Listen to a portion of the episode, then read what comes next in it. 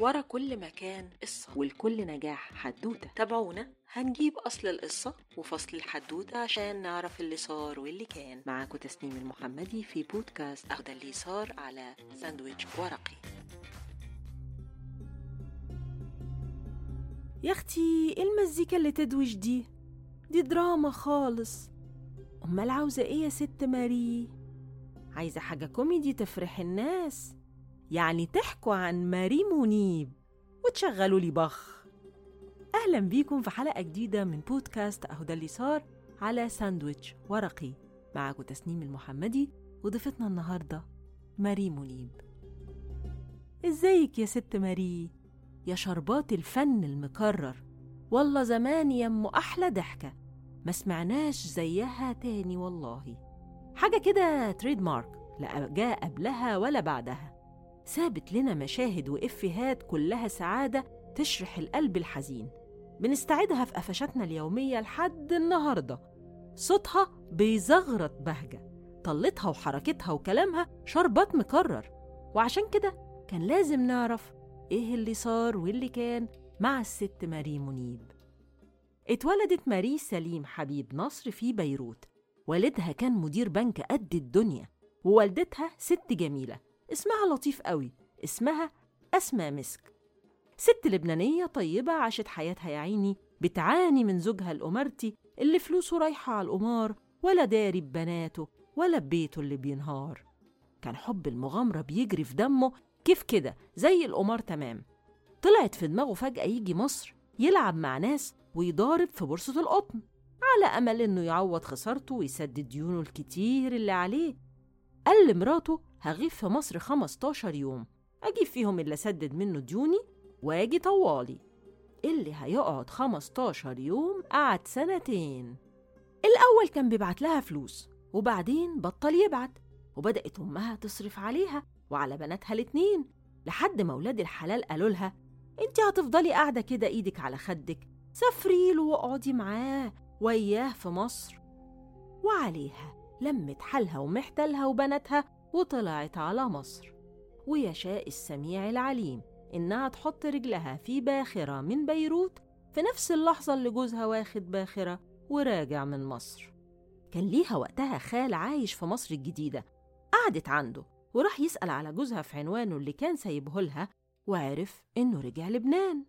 بعد كام يوم جاله تلغراف إن زوج بنت أخته توفي.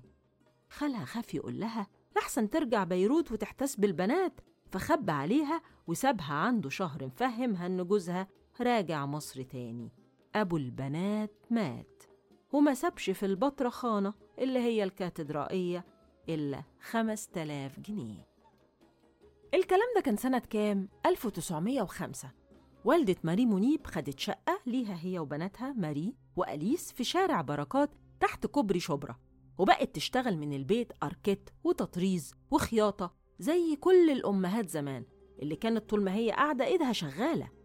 اشتغلت ليل ونهار عشان تدخل بناتها مدرسة نوتخ دام دي زابوتخ وفي مرة زارهم الأستاذ جبران نعوم وإخواته البنات عشان يفصلوا فساتين عند الست أسمى مسك. مين بقى جبران نعوم ده؟ ده كان وقتها ممثل في جوقة يعني فرقة مسرحية بتعرض رواية عالمية بعد ما بيتم تعريبها هو كمان كان مدير مسرح أبو الكشاكش نجيب الريحاني اللي كان بيحضر لرواية محتاج فيها بنتين من عمر ماري وأليس. فعرض جبران أفندي على الست أسماء إنه يشغل بناتها معاه في الفرقة ب 15 جنيه في الشهر.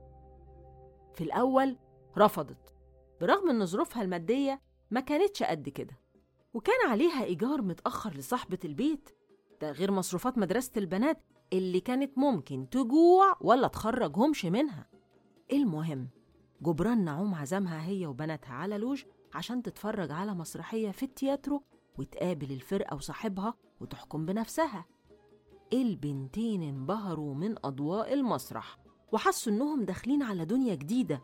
وماري كان عمرها وقتها 12 سنة وكلها أحلام إنها تبقى فنانة زي كل الممثلات اللي شغالين مع سنجيب الريحاني. فضلت تزن على مامتها لغاية ما وافقت.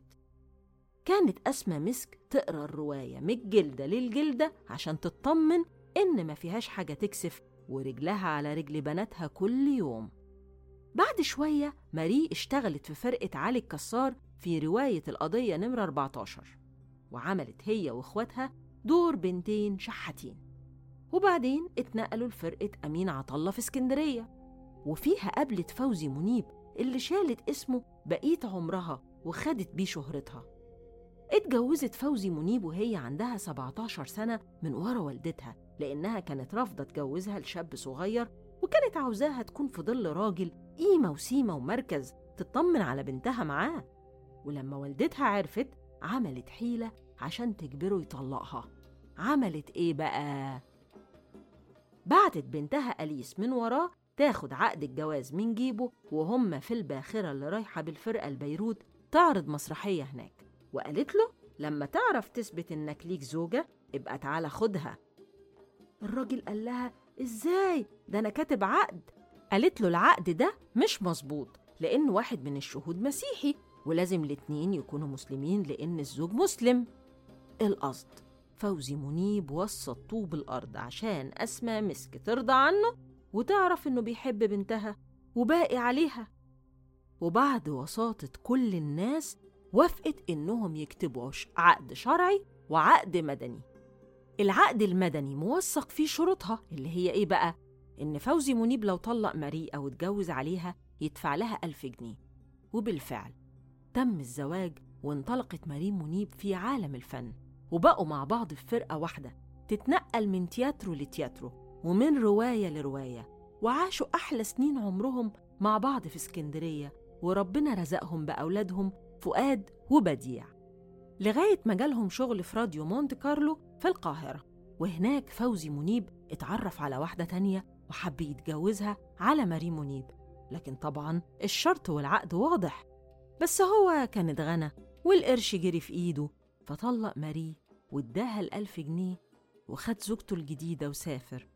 وفضلت ماري منيب بعيالها تربيهم وتكبرهم وتشتغل في الكوميديا وقلبها محروق ومجروح. اشتغلت ماري منيب في فرقة رمسيس وفرقة فاطمة رشدي وفرقة نجيب الريحاني من سنة 33 لحد وفاته سنة 49 وتتعرض ماري منيب لصدمة كبيرة جديدة لكن المرة دي كانت أصعب وأصعب. أختها أليس توأم روحها توفت فجأة في عز شبابها. وسابت ولد وبنت صغيرين. فزوج أختها عرض عليها الجواز عشان العيال ما تتبهدلش مع زوجة تانية ممكن ما تكونش حنينة عليهم زي خالتهم. وافقت بعد فترة وخدت ولاد أختها في حضنها وتربوا الأربع أولاد مع بعض. وربنا عوض صبرها خير بالزواج ده. راجل طيب وأمير ومصلي اسمه أحمد عبد السلام فهمي.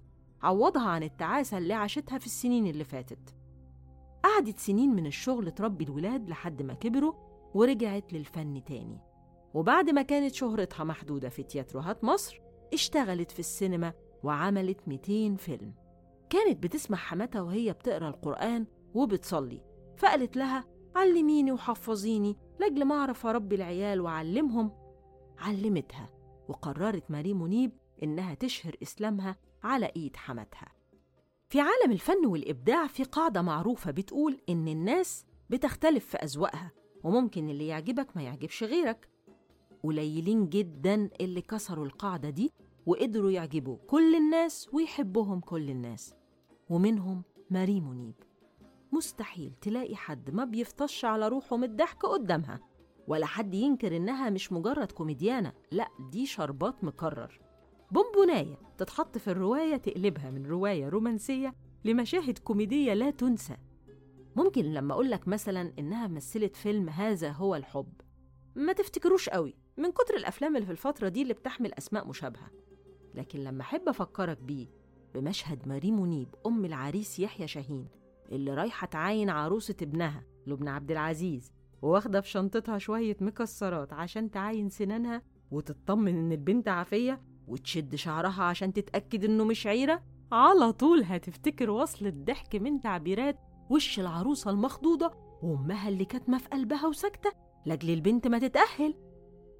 أي فيلم فيه حما مثلته الشربات ماري منيب كان الدور بينطق بالضحك بالرغم من فرستنا من تصرفاتها مع جوز بنتها ومرات ابنها لأنها كانت بخفة دم بتوصل رسالة للحموات الفاتنات إنك ممكن تكوني بتتصرفي بتلقائية وبطيبة قلب وحنية على ابنك ومش واخدة بالك إنك بتخربي عليه. ووصلت الرسالة فعلا في أكتر من فيلم زي حماتي قنبلة ذرية وحماتي ملاك. ماري منيب خدت الأداء المسرحي بتأنته وتقسيمة جمله ونقلته للسينما ببراعة. يبقى المونولوج من دول طويل وهي تدخل تقول جملة من كلمتين تقلب الصالة ضحك. وتخلي اللي بيتفرج على الفيلم بيضحك من قلبه فعلا.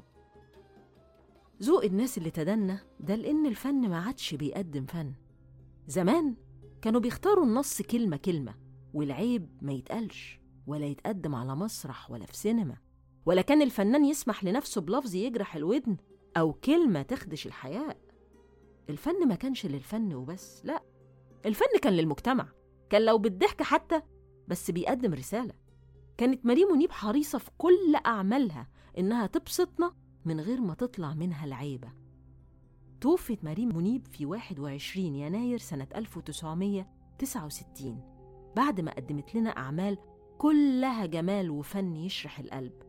وبرغم أحزانها اللي في حياتها سابت ضحكة دامت تخلينا نترحم عليها وعلى فنها الراقي الجميل. الله يرحمك يا ست ماري يا شربات. يلي ضحكتك لسه بترن في حياتنا. خلصت حكايتنا النهاردة لكن لسه ما خلصتش حكايتنا. تابعونا في بودكاست أهو ده اللي صار على ساندويتش ورقي. إلى اللقاء.